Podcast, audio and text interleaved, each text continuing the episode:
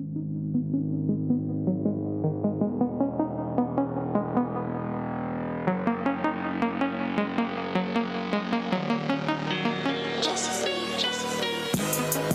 taking pain pill. I'm taking pain pill. Wish a nigga take away the pain. Smoke a lot of good. I smoke a lot of good. Thinking I can blow away some pain. I'm sipping codeine. I'm sipping codeine. Wishing I could slow down pain. I'm trying to substitute everything. I'm trying to substitute everything. I'm trying to substitute everything. I'm trying to substitute What's going on, everybody, and welcome to the first episode of the podcast that is taking you through the hazy world of HBO's Euphoria. We are Hashtag hazy.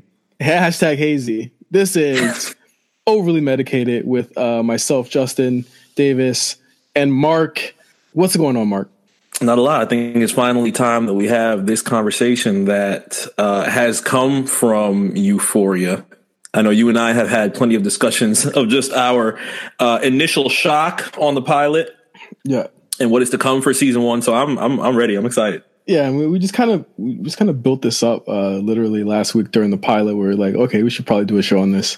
Uh, you know, we're not trying to step on the toes of, of our other brethren, uh, Pafifi, who does the cable box. He's so many shows to watch. He, he probably couldn't get to this one. He, Big Little Lies is, of course, tremendous this, this uh, season. But uh, we're, we're going to have another TV recap show. Uh, we're going to actually have uh, Cam on here as well. He couldn't make it on this show. We're just, we're, we're kind of doing this by the seat of our pants, though, Mark. We just kind of came up with everything today. We literally came up with the name uh, five hours ago. Every single thing that you were about to see was probably created in the past 24 hours. Yeah, that's great. That's that's the way it should be, though. That's how a lot of great podcasts are started, literally, uh, you know, out of the mud. You feel me? So Is that uh, a Roddy Ricch plug? it's a Roddy Ricch. It could be a Lil Baby plug. It could be any. It could be a Snootie Wild plug. All of that. uh, so I like the Roddy a little bit better. So, uh, Euphoria uh, premiered two weeks ago on uh, HBO. It was a show that's been uh, very much hyped uh, because of the connections with, uh, the, you know, it was created by Sam Levinson, who is basically, you know, one of, uh, uh, you know, one of the greatest. Uh, or not the greatest, one of the most talked about uh, screenwriters and directors, you know, out right now. He uh, also did uh, Assassination Nation, which uh, has a lot of uh, parallels with Euphoria in itself. Have you ever seen Assassination Nation, the, the movie? Never seen Assassination Nation. It is. This a- is my first viewing. It's my first viewing from him. Yeah, it, it- Sam Levinson is. Uh, he's he's. I mean, he's a young guy. I mean, he was, he was born in uh 1985. He's like literally a couple of years older than me. Uh, again, he is very much in tune with you know the young, uh, kind of like the the young culture.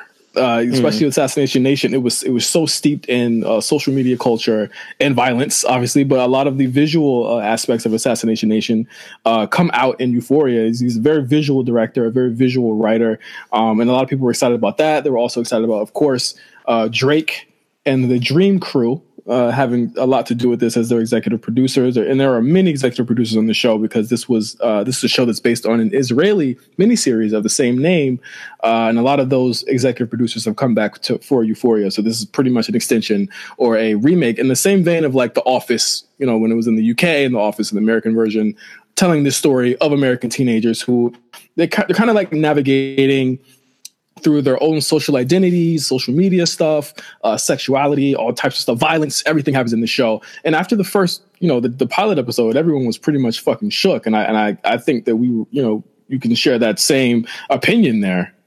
Yeah, I feel like it made me uncomfortable in a very good way when it came to the uh, initial talk of this project. If you're in like that that kind of hip hop realm, that circle that uh, J5 is in, myself is in, and and and usually everybody else that is listening uh, to our shows on the RNC Radio Network, the initial talks that we heard about Euphoria in general were mainly Drake influenced. So you'd hear about a show that is on HBO and you'll have the producer, but it's going to be executive produced by Drake, Future the Prince, and it's starring Zendaya, another name that um, is well known, I would say, in our type of aspect. So initially, it's something that I wanted to tune into when it came on HBO, just to see, you know, what uh, they would be able to portray and illustrate with the type of um, uh, uh, with the type of how would I be able to say it? Just, just, just pretty much the story that they were going to be able to tell. And from the pilot, yeah. I was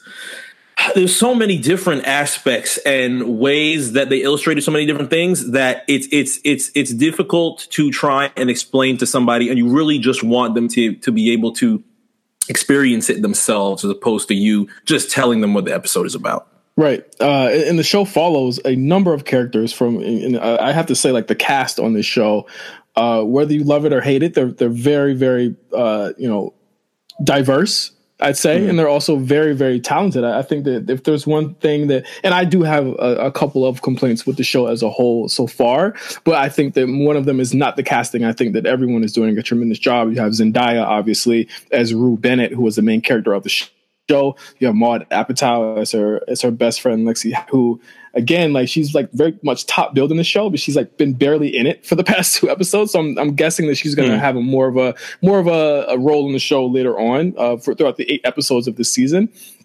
Uh, you also have uh, the the guy who I, I, think had a tremendous episode, uh, Jacob Elordi as Nate Jacobs, who is a high school athlete who uh, has does some crazy shit that we're going to get to later on in yeah, the show. Yeah, crazy shit is an understatement. this man Nate uh, as well as like other people, you know, throughout the show. And, and I think that the, uh, you know, the pilot kind of took us through uh, really what the show was going to be about. I, would say that as much as I do, and obviously we're, we're doing the show, so I have to enjoy it in, in, some in some way. I felt two ways about the pilot, Mark. I, I felt as though that you know there there was a a really cool visual style to it. I thought that visually, again, you know, Sam Levinson is very good at creating these worlds and, and really putting you into it. Just the way that he uses color.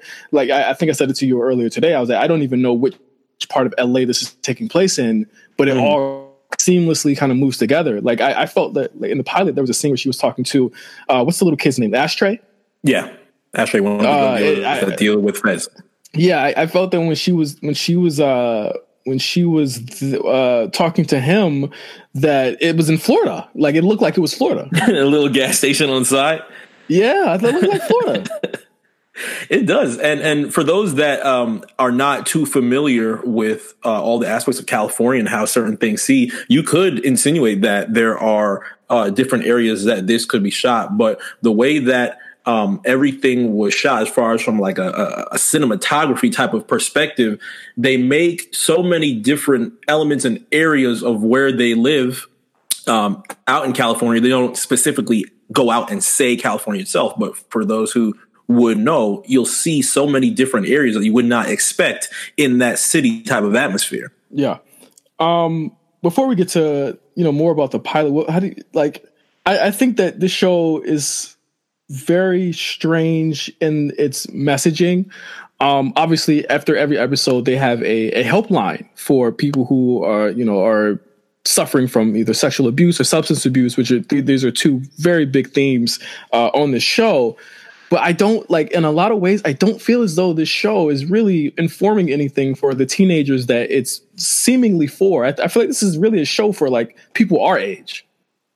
Well, I think I think the fact that they are just able to portray it is enough of a message in itself. Because with HBO in general, I, I, you would be very used to um, drugs, sex, substance abuse of TV shows of those who are adults, who are well beyond their age and might have certain issues um, that they deal with in their adult life. We don't see too much uh, from HBO of people that are juniors in high school and, and, and freshmen in college dealing with this type of situation and not only just drugs and sex that we have seen in in previous different shows with um, teenagers uh, years down the line, but it's just it it they portray it in a way that is a lot different than we have seen in years past.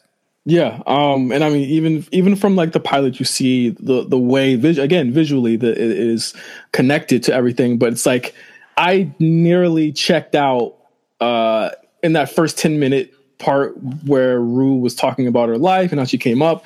I thought that was like I thought we had passed that kind of narrative direction a long time ago. Like, remember you saw Fight? Have you ever seen Fight Club? Yeah, that type that type of narration where it's like this is you know this is what's going on. It's like you know she goes from literally like counting the the number of lights in the in the sky, you know, in, in mm-hmm. the ceiling to have you know being diagnosed and all this stuff. Like that type of editing to me was like very like '90s MTV. I was I was like, what is this show trying to accomplish? Like it was way too heavy handed. It was way too like like the show is way too self aware. And I thought that if this was a show that was trying to inform upon stuff, then no that that method isn't really cool. And you know they do kind of still do it in, in, episode two, but it you know it was very prevalent in the first episode where it was like you know Rue was almost nearly annoying to me in the first episode. I was like I, I don't know how I'll be able to get through this. And when when you start learning about Rue's story um, and the way that she uh, describes the anxiety that she's had of a child and uh, what that has done for herself um, mentally, um, the different areas that she has been trying to deal with that anxiety, um, the effects that it has had on uh, her family. Uh, she, they, they even go through the area where they uh, sit down with the um, psychiatrist, I believe, and they just start listing off various different things that could be wrong with Rue, but they're not 100% certain just due to the fact that she's so young and you're not 100% positive what type of disorder or what type of situation could be going on with Rue when she's dealing with those um, types of situations as a child. The born after 9-11 thing kind of like kind of like threw me. I'm like, okay, what, what does yeah, that exactly have to do with anything? But everything else that came with that, you start looking at the story of how these certain types of things build because – we'll hear about stories of those who have dealt with just being uneasy in life and just being certain very anxious in certain situations but you hear that from when they are in um, a, a, much older age and are able to articulate a little bit better you don't really get to see a whole lot of them going back and trying to recollect certain things with some type of a photographic memory i appreciated that beginning area with Rue. Yeah, and I, uh, I, mean, throughout the, you know, she says it herself throughout the the the pilot, and, and one scene with the one scene she's walking on the walls and stuff like that. After she's she's gotten high, she mm-hmm. says, "I'm not a very reliable narrator," and I thought that that was a, I thought that was a very succinct thing to say because, and, and I think we're going to bring this up countless times, and we're going to bring it up on on the second episode that we're going to actually review in a couple of seconds here. Rue's recollection of events is very different from what really happened. And I think that is what makes the story interesting to me because you see that Rue has a very fractured uh, you know, viewpoint of the world. And you know, we, we talk a lot about Rue, but it's this this show is also about the characters that that kind of surround her, uh, and we'll be talking about them as well throughout you know this episode. So we're we're gonna talk about the show as if you've already seen the pilot. Okay, so you know the week one's already gone past. I thought the pilot was, you know, I had a little bit issues with it, but I thought it was particularly very, I thought it was strong when it dealt with other characters mm-hmm. that weren't real, that weren't real. I thought that everyone else was, was really, was really cool and very interesting, especially Jules, who we'll talk about also. But, uh, we're to get right into episode two, Stuntin' Like My Daddy. How do you feel about the, the episode titles for this show? Very, very young, very edgy, huh? Yeah, I've like I've liked that they have stayed very rap related. Um, sticking toward the youth, not necessarily anything that is 100% corny, but I feel like anything that we are going to see going forward um, with episode two and beyond are going, you're, you're going to start seeing a lot of different things that try and connect to that title. So that's cool. It's yeah. a little, it's a little head nod to, to what um, uh, is in the know as of right now. Absolutely. So, uh, let's get to one story thread here that I think is very interesting. Uh, let's talk about Kat. So uh, in the pilot episode, Kat was at the uh, at the same party at McKay's house, and mm-hmm. she uh, was pretty much. Would you call it peer pressure, or was she, you know, was she very much pressured throughout that whole episode and throughout, you know, even uh, even before that by other characters to actually have sex with with uh, that strange kid? Well, it was damn it was damn near from the beginning because when we get introduced to Kat, uh, they're chilling in Maddie's bedroom they're all getting ready. They're getting ready for McKay's party. McKay's party is going to be one of the biggest things that that um, uh, uh, go on as of recent. Uh, McKay is now a, co- uh, uh, a, freshman in college, and they're about to have an event um, with himself as well as uh, Nate and many of the others that are um, being invited. So team. when Kat, mm-hmm. yeah, exactly on the football team. So when Kat is around, Maddie's just talking about sex. We have to walk in like we have the, the best pussy in the entire world, whatever, so on and so forth. Um, they cut to certain areas where even Jules had mentioned that she needs to get that done. She needs to get this situated, handled. She, she, she need to catch a dick.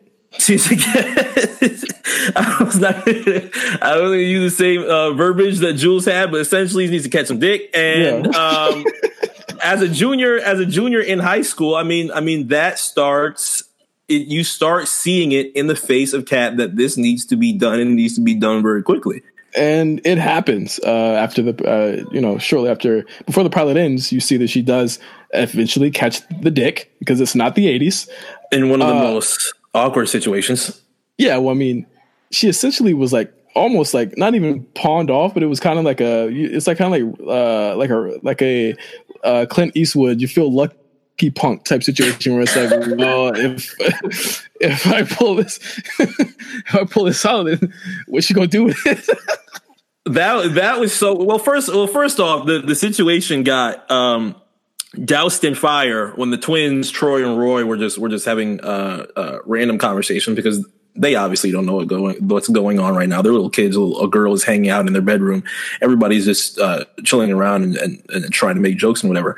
She states that she's a savage, and Wes comes in and creates the dare. And when the dare happens, then the top comes off, and Troy and Roy, tiny little giggling virgins on the side, they start um, enhancing the situation and start laughing at it. And with that comes the stare down between Kat and Wes. And we don't see anything direct from them after that scene, but a little bit later down the line, at the end or around the end of the party, you see Kat come out and finally say that um, the operation is complete. Mission accomplished. We got yeah, exactly. we got him. Uh, so yes, in this episode, uh, the, it, it's a lot of the blowback, so to speak, uh, from from that incident. Where uh Kat is essentially freaked out for mo- most of the episode because the, the she t- it turns out that the guy that she lost her virginity to recorded the shit on his phone. Yeah, yeah, yeah. Wes takes his phone, literally records it the day that it happened, and in episode two, you see Kat just chilling around, watching movies with her parents, watching TV with her parents. Maddie texts her and asks, "Is that you?" Yeah, and, and, she's like, uh, "LOL, no." yeah. and meanwhile, she's like, "Oh fuck, fuck, fuck, fuck! What the fuck am I gonna do?" And it's like, ah, I like, lol, no. I like the direction of the scene because it's almost like you're you're in a you're kind of like looking through a window almost to like how she's yeah. freaking out. She goes upstairs. She's just like, "No, promise it's not me." And it's like, like everyone's saying it's you. Is it you? And it's like you have that anxiety where it's like, "Oh shit, I might have fucked all the way up." Like. I, I thought that scene was, was I think Kat, uh, her, her actress in particular, her name is uh, Barbie Ferreira. Mm-hmm. I thought she was I thought she was tremendous in this episode, especially when you know she tries she basically turns this whole scandal on its on its head, and she takes the video. She manages to is, is, is did she talk to Troy or Roy? Which one? Uh, I think it was Troy. She Roy was the one that released. I think Roy got it from Wes. Roy got it from West. Roy West, spread yeah. it out and started saying that it was Kat. So he pulls Troy aside and goes, "What the hell? What, what the fuck are y'all doing?" And Troy just wants absolutely one hundred percent nothing to do with it. And she's like, "All right, fine." I'll go to cops. I'll, I'll, go, to, I'll go to cops. They want it. And it's like, oh, I, I love this. I love that he's when she said this is child porn. He was like, how? Where he was like, we're all children. Like, how's this child porn? Like, fucking idiot. I swear. is it? Isn't it? Isn't it funny? Just I I love seeing how just a simple LOL. Nah, it's not me. Can, can is is more than enough for a 17 year old uh, junior in high school and then and and then and then when she she deals with Troy and she's like, "You got to flip this story." All Troy has to do is ah, just mix her up with another bitch. Yeah, and like, "Oh, really? Come on, man! You told me you was Kat." Like, like, no, no, I, I got it mixed up. I, I, was, I was, yeah, I got it mixed up with the another. I was fucked was like, up. Right. Like, okay, cool. So she, she manages to flip the whole the, the whole scandal on its on its ear. But when she finally like she she searches like YouTube, she searches like Pornhub, she sees a copy uh, of the video there, but even though the, the original video was removed, it, has been copied like hundreds of times over mm-hmm. by like a German site, uh, you know, all types of shit. She still sees the video. Um, and she decides that she can like make money off of it. She she signs up for what I would assume is, is a cam account, and I guess we're going to be seeing something that's very disturbing here, where, where it's like, we're not even disturbing, because I mean, like, Kat, get your money, but she's going to be an underage cam girl. Yeah, and and and who knows who ends up getting um, caught in that type of situation. But the thrill of that just comes off the fact that a video can be duplicated of her. Um, and at first, she's like, "Oh fuck, fuck, what am I going to do?" But truthfully, none of the re-upload uh, is mentioning her. Uh, you can't necessarily tell anything yeah. about it being her because, of course, all of that has now been debunked. And she starts going down the line of all of the comments on the video and just seeing how easy and how interested people are in throwing their life savings just to watch her do X, Y, and Z. On top of that, you have 80,000 views. So all of that starts bubbling in the mind of Kat. And now you start realizing, okay, you can turn this into something lucrative. Right. Right. I, I, I thought that I think that Kat's arc so far is the most intriguing to me. Well, it's probably second or yeah, probably second most intriguing because of what, what the show is saying about body positivity. Um, mm-hmm. in itself, I, I, don't think that they're hitting you over the head with it so much. With like they're doing, like I find Nate's story to be really int- intriguing as well. But they're hitting you over the head with the repressed sexuality stuff. Here with with Kat, it's like she's taking control of her sexuality and i think that that's a, a, cool thing to show especially on you know now you don't have a lot of characters like kat that take this and, and flip it on his on his on his on his ear and it also subverts the character where it's like you know this is the the big girl character it's like she's always got to be this one type she took mm. this situation and she flipped it. She was getting, she was having Troy like like swipe the card at Sephora to get her makeup. Yeah, for like shit. hundreds of makeup, uh, hundreds of dollars of makeup and shit. And when we originally watched the pilot, we were like, damn, I already know Kat's about to go through it. This is about to be uncomfortable once yes. everybody finds out. But literally in episode two, she flipped the entire shit on his head. She even she even made the principal feel completely shitty about about his assumption. No, I didn't like that scene. You I didn't, didn't like, you didn't like the principal part? I didn't because my thing is this: like, even on this show, these kids are written to be way smarter they're they're written to be like masterminds. Like these kids are really smart on this show, and I felt as though that was you can get across the idea that Kat is smart and that she's able and that she can re- rebound without making the adults look stupid.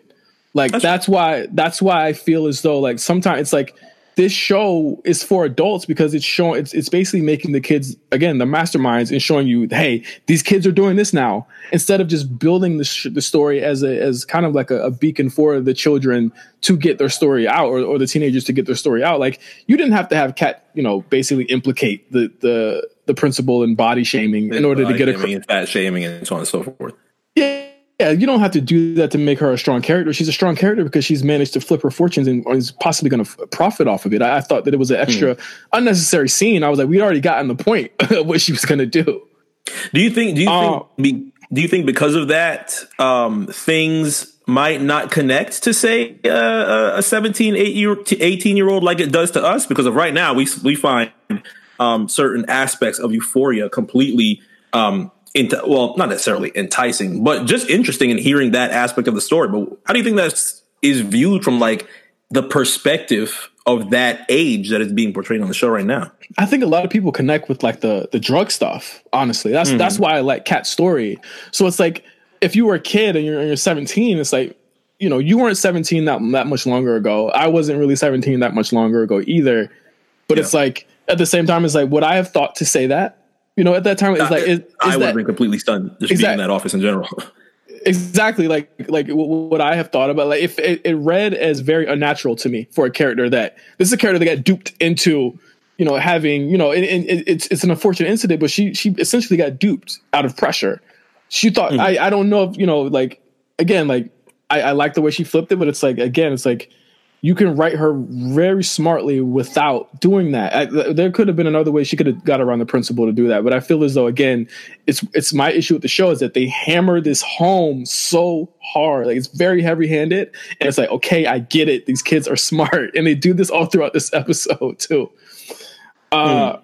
Next up, let's talk about McKay. His his storyline. No, no, Chris McKay is uh he was a he did play football for for the uh, Eastland High School. Uh, he did graduate from college, so he's not. He's actually within the story, not even going to the same school as the other kids in the, in, in the uh, in the current cast. But he is still in a relationship with Cassie, who uh, Cassie Howard, who is the sister of Lexi Howard, um, who's gotten a lot of screen time on the show so far, a lot more than her sister sister has, especially if she's yeah. going to be as, as, important as she is. But uh, the, uh, she has a she. This is an interesting story because she has a very very uh, infamous, if you will, sexual past. Yeah, and that started playing out in the pilot with Cassie. Uh, we didn't see too much of Cassie and Lexi being sisters in the pilot as much as we did um, the conversations between McKay, Nate, the twins, um, and everybody else in regards to uh, Cassie's sexual past. And with that, you get the uh, uh, a scene that I would be 100% uncomfortable in, where McKay has to take a look at the photos and the videos of Cassie that that Nate somehow has of what she has done in the past, and from that we get um, the scene that goes on with uh, Cassie and McKay, and and and kind of intertwines both of those two, and from that you start going into episode two where it's a lot less of just them interacting at a party and getting and so on and so forth, but it's it's now you start seeing that you have a freshman in college being romantically into a relationship with a junior in high school and you start seeing how those types of relationships may have conflict just in the ways that they view life as well as um, critiques that they would like to improve yeah, and, and, I mean McKay alone, it's it's very murky how he feels about that in episode two. But I mean, he's he has essentially like taken on what a lot of people they they've ostracized her and, and she's been labeled as like the class slut. Yeah. And you know, I mean like that scene where they're showing him the videos of her, and I'm just like, Jesus, this again, very graphic.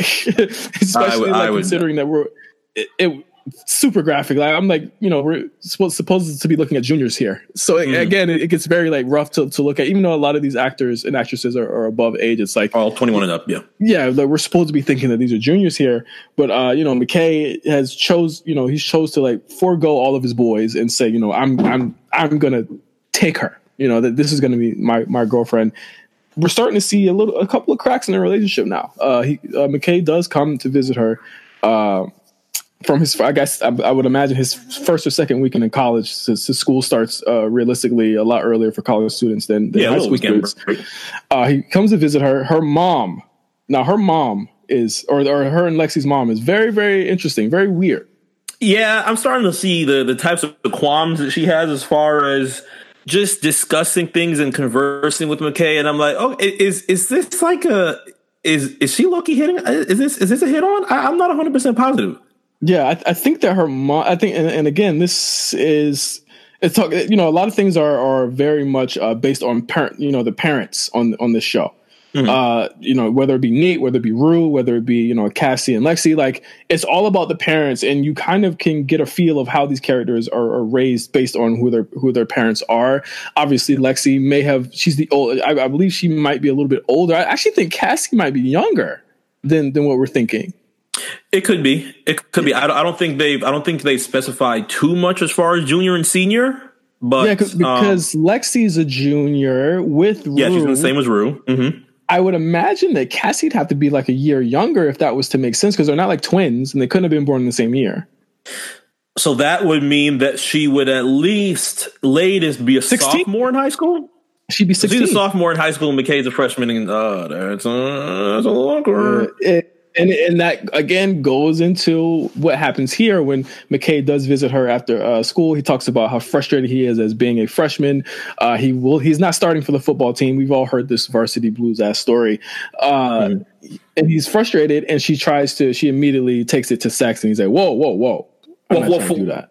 Well, first it starts off as as as just type of light-hearted comedy that you try and do to just make somebody feel better, and so you goes, "Let's let's let's fucking kill him."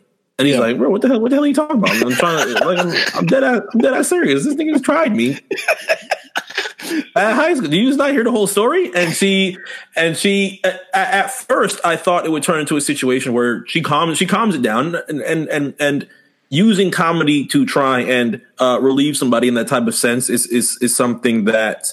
Um, many could be familiar with and she says yeah. she essentially says it just it just it just takes time and I thought that that would turn into just something that calms McKay, but then that turns into the hand of her skirt. And she wants, I mean, she's been thinking about him all week and so on and so forth. And he's just like, I'm trying to have a real conversation with you. And there are many that could relate to that type of situation where you're trying to vent and you're trying to um, voice a lot of frustrations as as as being um, a brand new person essentially in a sea of thousands of people in college and right now that that is just something that is not mentally on Cassie's mind she's dealing with a whole other different type of world that McKay's already been through yeah, and again, again, it, got very weird between them, and, and it's like he's starting to realize, or they're both starting to realize that this might just be, you know, a,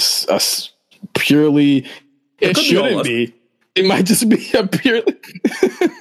it, it, you know, it's a purely sexual situation because you know, right after that, you know, she he's already asking her to send the nudes, and it's like this is a a, va- a, it's a very vapid relationship uh, between those two, and I'm wondering how this ends, or, or does this end correctly, or, or, in the right way here uh, between these 2 mm-hmm. Because um, Cassie, you know, willing, but you're going to start seeing certain things going forward that uh, it's just two different worlds, and it, it, it's going to become difficult from McKay's perspective, Cassie's perspective, to try and continue this in that type of manner. So I'd, I'd love to see how that intertwines into the different areas of Euphoria.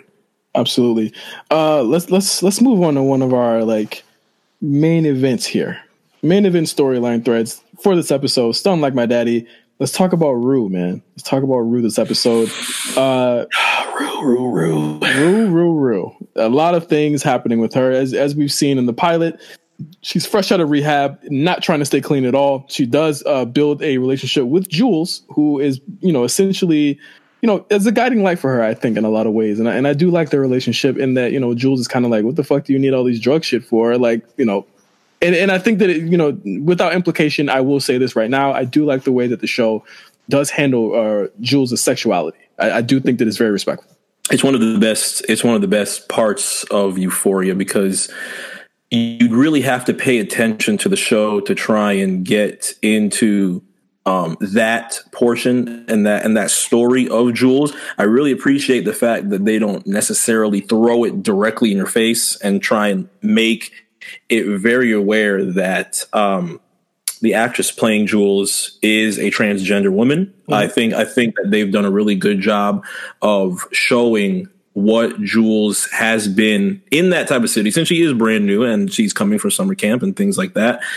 You really have to start looking into the uh, situations that she's put herself in to really kind of get the idea of that. So it, it, I'm really appreciative that that they've done it in that way and letting the acting speak for itself, as opposed to having a type of storyline where um, it's a shocking reveal that yeah. she's transgender and, and, I love that the characters don't even care. You know, like yeah. it's it's or or those that, that know like don't even care. You know, so mm-hmm. uh, is essentially, and again, a lot of a lot of the unreliable narratorship comes through in her storyline on this episode. Uh, first day of school, she's very concerned about people, you know, trying to basically bag on her for uh, coming back from rehab. And then Jules was like, wait a minute, mm-hmm. I cut I cut myself at a party uh, a couple weeks ago. I'm pretty sure no one's saying anything about you. And Jules is essentially correct. I mean, everyone is pretty much paying attention to the fact that Jules tried to, you know, cut herself and fight Nate at the party uh, a couple weeks prior. Uh, and then it leads us to Rue being put on the on blast. Now, was this gym or was this a class that she had to take because she was in, in rehab? Like, what class was this? Uh, Rue's class, I feel like it, it, it almost looked like a a drama, like theater type of scenario that Rue was in because when she got on stage, I wouldn't expect the lights to just. Well, I think the light was part of Rue's. Like you remember, her mind is ah, her imaginative. It's, okay, it's very she's imagining the spotlight being on her. Like Rue's, I, mm-hmm. I, think more than anybody in the show, Rue's Rue's uh, story threads are always baked in uh, a very visual fantasy like setting. Even when she was riding bikes with Jules, it was like I even said like, where the fuck are they? Like they're not they don't even yeah. seem to be in L.A. anymore. You know, and then Those how the orange rain, fields all Yeah, over like- the place. and how like the rain started as soon as Jules leaves out. Like it's very dreamlike, and so uh, Yeah. I, I did I do respect the visual flourishes for her storyline this this episode. Uh, the counselor asks, or not the counselor, the teacher asks her uh, one memory that she has from uh, the summertime. And again, we start to see uh, the first episode we saw when she got out of rehab. It was very happy, jovial. Uh, you didn't get a lot from her mother. It seemed like everyone was having a great time, including uh, her her sister uh, Gia, who was 13 years old, who actually saw her and, and found her uh, after she was had overdosed. You saw the other side of that on this episode, and I thought, and I what I thought was what they needed to do the first time around. I thought it was a super strong way to introduce and, and, and talk about the, this issue without Rue hammering it home. She said very little on this episode as far as narration goes. And I Yeah. thought that was very effective. You got to see the other side of her addiction and, and what happened. You got to see you know, her lashing out with her mother. You got to see uh, how, how Gia reacted to it when the cops came. All of that. I thought it was very powerful, very almost hard to watch at times. Yeah, because uh, it, it, the the part that I felt the worst about, essentially in that scene, was the um, type of reaction from Gia and what she was trying to respond to, as far as mentally, of just knowing that your sister is now knocked out. There's paramedics here. Your mom is not home, and um, you're watching everything happen. I, I would assume in extreme slow motion. Rue is being carted off. She's in the ambulance. She's out. There's a paramedic that stays with Gia and then asks if she wants to watch anything on TV. And you start seeing all the types of things that could scar Gia at at such a young age, and and, and looking up to Rue the way that she did and the way that they portray it very well in the pilot it really makes me interested in where they go with that. And I don't even know if we get it this season, but seeing the effects that that will have on Gia going forward is something that I would really like to see. And in this area where anxiety, anxiety is literally flaring up for Rue, and it's it's hard for her to try and discuss certain things because so many different minds are racing. You start seeing her uh, dancing and moonwalking out of the hospital. You see them uh, listening to the song in the car and bonding as far as sister, um, as far as sisters, their mother as well. And the positive things come into place from time to time with Rue, but then you start seeing her throwing a complete picture and pointing glass at her mom trying to leave the house. And Yeah. things go completely quiet when she goes back to that memory of her waking up in the hospital. Gia's Right. out on the bed, her mom is out, and it, it's just it's just disappointment from herself where it's just quiet tears and she can't do it. Yeah, I, I, I also love that. Uh, I, I love that in Rue's narration and recollection of it, she cuts out bad parts. She cuts out particularly stressful parts for herself, like her again being in the hospital bed, or her actually doing it. We haven't seen her do it yet. You know, you know, do whatever joke she did to have her overdose. There's a part where you, you know, you've seen her laying on the floor from far away. There is a part on this episode where you see her literally close up on the floor, but it cuts away very quickly. And I think that it's again very interesting as she starts to piece together what happened on that day and, and start to come to terms with it because again she runs off to the bathroom. She basically she's very, very green towards Lexi. A hundred, a hundred percent green. So I get. well, I wouldn't, I wouldn't know necessarily, but uh, throughout that anxiety, she goes out, goes to the bathroom. She's about to sniff whatever uh, uh, pill that she had. She's about to crush it up and things like that. Uh, she has a door locked. Lexi does a quick knock on the door. She blows the pill away, flushes everything down the toilet, and Lexi doesn't announce herself until that toilet flushes, and she's just completely pissed off that now her drugs are gone. She just flushed the last remnants of what she had, and anything that she was whispering in Lexi's ear a couple of days ago on the pilot when she needed clean piss is now out the window. Yeah, and again, uh, uh, I mean, you you made a perfect connection to her anxiety in that point. She's using again because she again does not want to face her own actions, and and that becomes Yeah. a, a bigger uh, that's going to become a bigger issue as as we move on. Uh, but from there, Rue does. Uh, go to hang out with Jules, and then she goes to hang out with uh, Fe- or not hang out, but go to Fezco to to go uh, get some more drugs. Um, this scene is, I think, I think Fezco is everybody's MVP for this episode. I, I, I think, you know, I was going to ask you at the end of the episode. I think I'm just going to say it right here. Fezco is my my MVP. Fez did a really good job. Well, not well, not as as, as very good as, as we were hoping. You want you want him Rue, to blow the dude head off. I was really, I was real. Once he, once he, once he grabbed for the, once he just started touching, when he started just touching the glicky a little bit, I was like, he's about to fucking blow Mouse's fucking head off, and Ashtray's about to come through with the Draco and just spray shit up. But I was like, but I was hoping that before Rue started just staying at the house, not listening, and just said, "Give me drugs," like literally, just give me drugs. Fez is trying to warn her, please leave. Yeah. Please leave. Like I don't have again, anything. Again, Rue being the master of her own destruction. Again, and this is a huge example of that. Yeah. And, uh, and it plays out it plays out negatively once she doesn't leave, the phone rings and now it's too late. Yeah. And we're introduced to the ominous drug dealer that is Mouse. Uh, Mouse very very huge shift in threat. Well, I think there's a bigger, maybe, a bigger threat than him on the show, but he's probably one of the biggest threats on the show so far. Uh, he he basically sh- he shafts Fez Fezco for for drugs, and then he essentially, uh, you know, under duress and under the you know just being really sleazy towards Rue, gets her to take fentanyl. And, uh, you know, as soon as the fentanyl came out, I was like, okay, this is too much. You yeah, know, there's, there's, always one part of this show where I was like, that okay, was one part that I was just like, this is fucking intense. Because for one, before Mouse even gets in the house, Fez just tells her to chill, lay low, don't say a single fucking word, and he cocks the gun, and Rue's like, oh shit, this is it. Oh god, I'm fucking scared now. so Mouse comes in and they're handling whatever they need to, to to to handle. He's listing out the entire grocery bag of drugs that he has that Fez is about to cop, and and, and Rue hearing that is just astonished at the amount of things that that Mouse has and they're about to buy.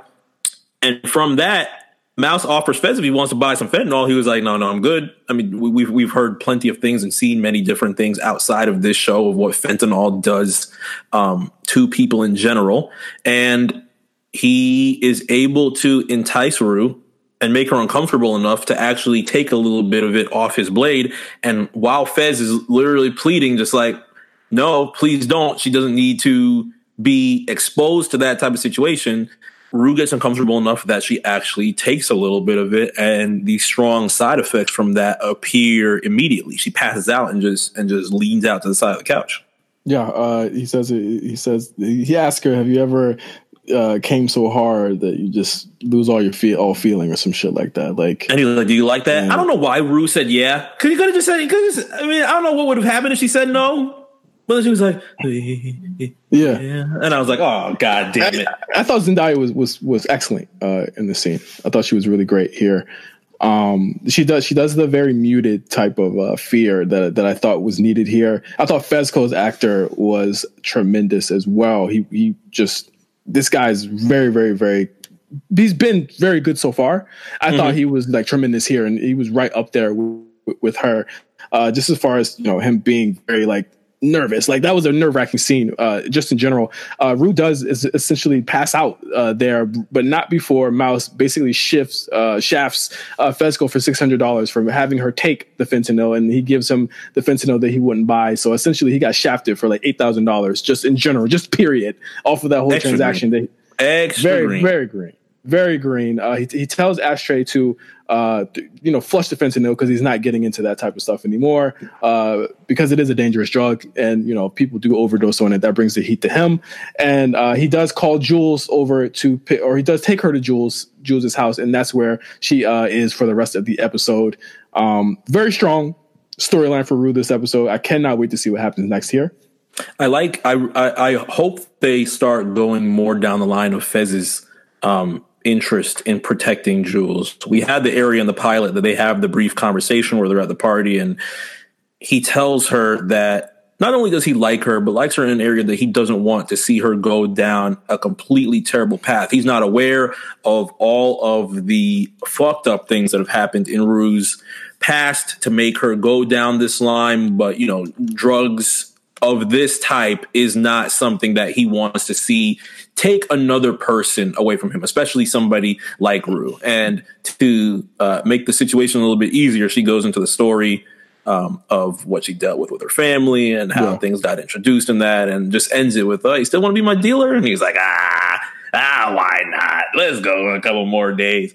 Because again, he is as addicted as she is to the high. He's addicted to the high of what he does, and and yeah. I think that's why they. I think that's why they both work uh, as character. Love this friendship. Very very happy with this friendship, and and I mm-hmm. love that he held it down for her.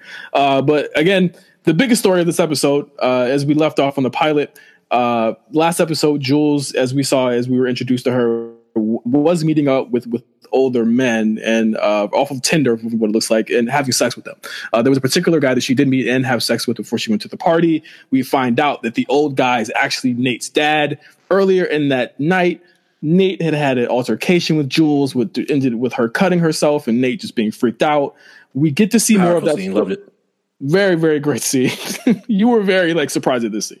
I was hoping she stabbed the fuck out of Nate, but you know, it is what it is. She ended up cutting herself a little bit, but just just just putting the fear of God into Nate was something that I think a lot of people appreciated. Yeah, uh, we see the story continued here from the beginning. Uh, again, Rue narrating from uh, her point of view the character of Nate, who was essentially you, you see the type of childhood that he had, a very repressed childhood that was pretty much controlled by his father, and his the fact that he found uh, sexuality so early in his life through his father's own videos of him having sex with other men mm. uh, in hotel rooms. Uh, I feel two ways about it. I, I don't know if here's my thing about it. It's like, do do you say that you know he's gay because he watched these videos, or was he gay because he was was born gay? Like I'm of them. I you know I'm of like like everyone. You were born this way, so you know did mm-hmm. this awaken Nate's sexuality, or is the show trying to say that he was this because of this? I feel like they kind of hinted at the latter of that when um, Nate was young and he was going through the CDs and, of course, watching um, his dad engage in those activities. And he ended up going to his bed once his dad woke up and, and, and started seeing certain things. And his dad had a conversation with him that was basically along the lines of people are going to look at you based off the things that I was involved with and judge you because of that. And mm-hmm. you are going to be stronger than that. And um, that is how you are going to live your life. And from there, you start seeing um, him being 12 years old, interested in, in, in, in working out and um, doing all of that to become the man that he is now. But it became really unfortunate to me watching it, knowing that this is how you learned about this is how you learned about sex. This is how you learned mm-hmm. about how being um, a man to treat that. Yeah, being being a man, um, treating certain women going forward. You learned all of that in this type of negative aspect, and when his dad has that conversation with him, it's almost like he he might be he might know that he was exposed to that, especially when you see now a grown up Nate just peeking his head a little bit back into that room and mm-hmm. looking back at that computer. And he immediately comes up like, "What are you doing?" Mm-hmm. And Nate says he comes to say goodnight. I, I, I feel like the the the idea that he knows that something was interested around that time is the reason why we had that conversation. But we're going to have to see what that comes from with Nate going forward. And we see it immediately in episode two, where he's now well grown, um, very disciplined based on how his dad treated him. He's now the quarterback of the football team. But in that locker room, he can't he, he can't even look down and look at somebody else's dick without feeling without feeling uncomfortable. Yeah, the, the dick part was uh very much talked about. Um couple for, for various reasons. yeah, for various reasons. I don't think it was as bad as I mean, people again, the, the they they hype up uh they'll have it and be like, Oh my god, there's fucking 80 dicks swinging around. I'm like, okay, that's I mean, that's not that's not really the that's not really the premise of what's going on here. The point is to kind of illustrate that Nate is uncomfortable around the things yeah. that he watched as a kid. And it's it's it's terrible to actually see it play out, but you know, to have that illustration, you kind of need to have that. And there's a reason for the dicks. I, I, think that the the the article that had that uh, specific cut from it, talking about you know, oh, so many dicks. It, it, they didn't talk about the, the, framework of why there were so many dicks on screen. It wasn't. Like, yeah, it's not like it's, it's not like it's random dicks. Yeah, it's like it's not like a gang bang either, which is what I thought yeah. I feared. like I, I, was like, is this a gang bang type? and I was like, no, it was, it was a show that Nate is very much repressing his sexuality and, and how he feels about men and using women in a very like he has like a very Patrick Bateman American Psycho way of of thinking and you know his perfect woman should be. Uh, something that I brought up to to Mark earlier, I brought up to you earlier, Mark. Um, I, I feel as though when Rue was describing what he thought his perfect woman was, a lot of what he was describing was, in fact, Jules. It fit. It fit Jules' character to a T. Yeah, and you rewatched it right before we re-listened to this. So did, was it was I a little bit on the on the money there, or was it was that was that kind of off? I, I, just have my notes here. Uh, the skirts, the facial features. Um, Rue put a very key interest in Nate's displeasure of women that sat like boys, sounded like boys, yeah. and acted like boys. And I feel like that was something that should ring something off into your head.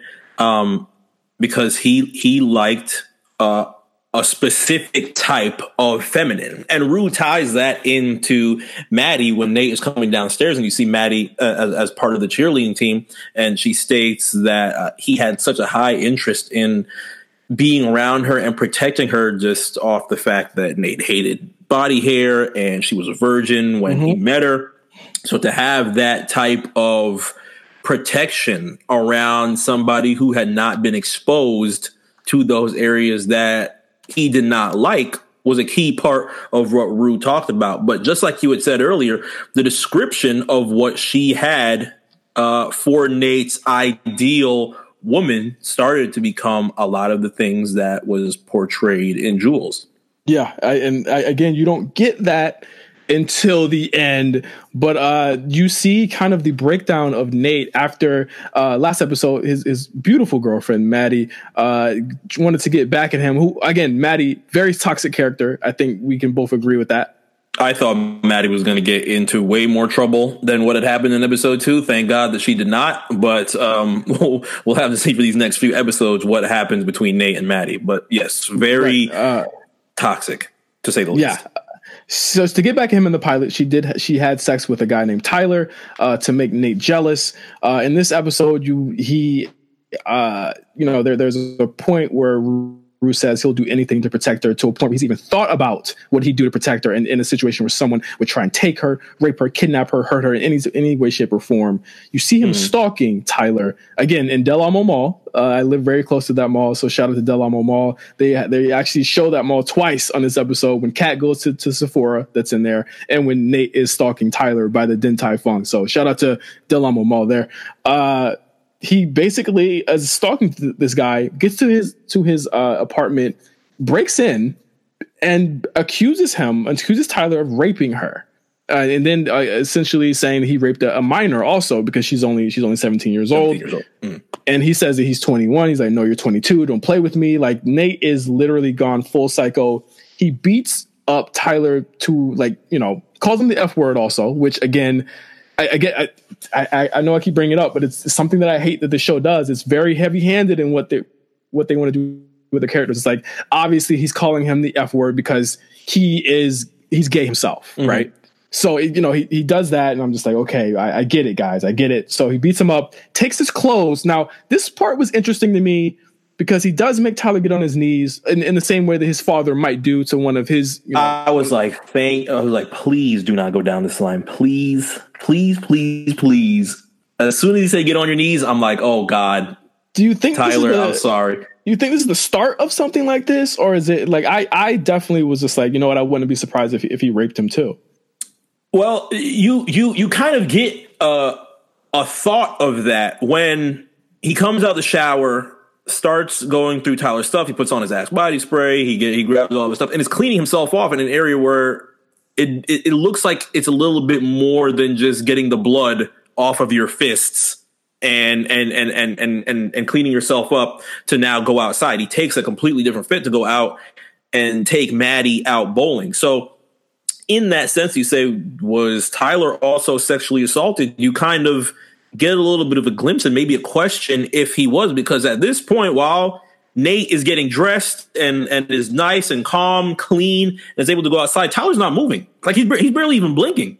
Right. Yeah, he's he's very much cool, calm, and collected. He's very quiet and collected. It's like at this point you realize his father, through his own selfish desires and and and very crazy, you know, upbringing, he has created a monster. Nate is literally a monster, and uh, he is taking. He's now awakened, so to speak, because of the the Maddie incident. And the thing about the Maddie incident is that like she doesn't realize it, but that she is literally feeding this beast. Where you know she's literally saying he's not, he's inadequate, he's not good enough, in the same way that his father probably made him feel, and he's always felt so that you know it, it lashes out in his own latent sexuality to a point where he actually goes on to a dating site signs up saying he's looking for transgender women and guess mm-hmm. who's on the other end oh his name is shy guy and, by the way but guess who's on the yeah shy guy 118 he states that he is um he states that he's male. His male.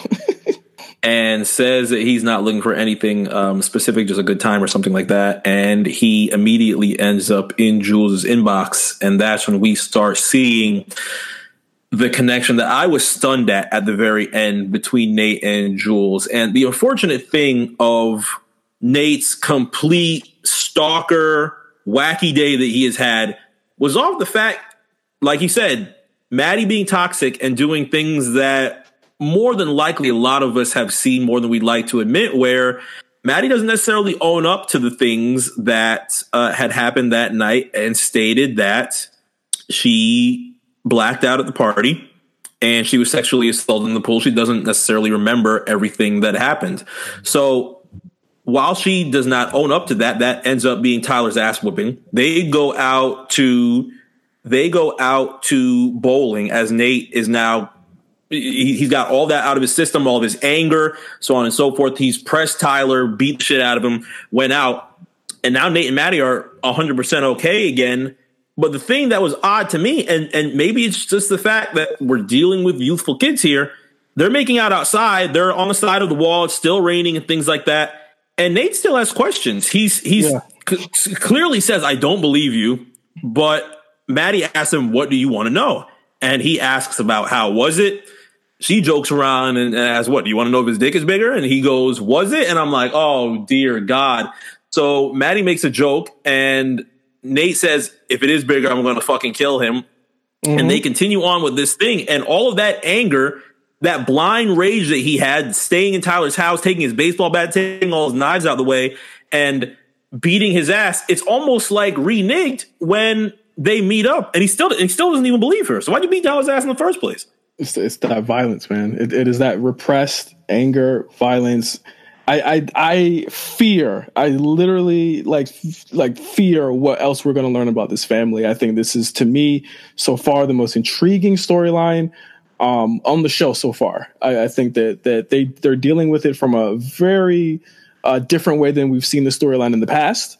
Um, and and I think that the idea of him being more violent and and you know near in more ways than as this show continues. But for son like my daddy, I have to say, uh, I really enjoyed this episode. I think it was much better than the pilot. I think we have a clear roadmap of where the show is going and what the characters are about. I'm very intrigued in the show. I, I do enjoy it. I, I, do think there are halves of this show where, in, particularly like certain characters or certain things that they do, where it's like two steps forward, two and, and three steps back, where it's like, okay, we didn't need that. But I think as a whole, I've, I've, been enjoying Euphoria so far, and I can't wait for the next episode. I really did like uh, Stuntin' Like My Daddy. Yeah, I think there are windows that I would love to see um, continue throughout episodes three, four, and of course the rest of season one, just off the conversations that Nate and Jules have had. And if it ends up becoming a triangle between Rue, Nate, and Jules, I am just very interested just off the fact that while Jules, um, remember that Jules was at dinner having the conversation with mm-hmm. Nate, who she does not know is Nate at the time, and he states how intrigued he is by her and that interest you start seeing. And they have the conversation of you know him him him questioning as to why she's only having you know dinner with her dad and so on and so forth. He says it's a long story and he identifies with that situation and says yeah my dad left me a long time ago but we don't have to go in, into the specific types of details because he's an asshole or or, or or or something to that nature but you start seeing those sections intertwine. And if it is really just him being intrigued by her because that's all he has seen as a child, I think there is going to be a really good story that could be told from that. But just seeing how Nate's mindset could get from that blind rage in this past episode too, I am worried about Jules. So yeah, I'm. I'm we will have much, to see what happens with that pilot. I'm very worried forward. about very worried about that. I, I, do think that there are a couple story threads. I mean, not even just uh, the, the the the love triangle between those three, but I mean, you also K and then you know the posse intertwining with that as well because I mean that was a large part of who Cassie was covering up the the, the blinds or the, the, the curtains for to take those nudes like there are a lot of yeah. Uh, there are a lot of turns that the show can take and and I'm hoping that they uh, they nail they nail it and don't get lost in the narrative of trying to be really edgy and, and really like fourth wall breaking because I do think there's a lot of potential in the show and, and what they're saying uh, and, and what they're saying of just about social social life of teenagers in general but for the first episode for overly medicated grand success, Mark. Thank you so much for for doing this with with with me. This is our first show that we, me and you have ever like done together. I think I think I'm done like a show with everybody almost in RNC except you. Yeah, we co- we we co-hosted we've co-hosted plenty of e matches. Um, had a lot of had a lot of those types of battles, and there's going to be another one of those battles in two weeks. But this is uh, this is something that. Um, I'm going to really like going forward. I think this is a story that can be told to many different generations, many different stories. And despite how uh, we may have grown up in our era, I feel like there are many different parallels that a lot of people should take into account when watching Euphoria. So hopefully, this sparks a lot more viewers and uh, a lot more interest in Euphoria as season three plays this Sunday at 10 and going forward for the rest of season one.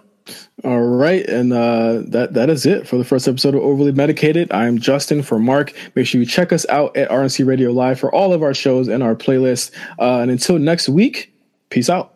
Got it.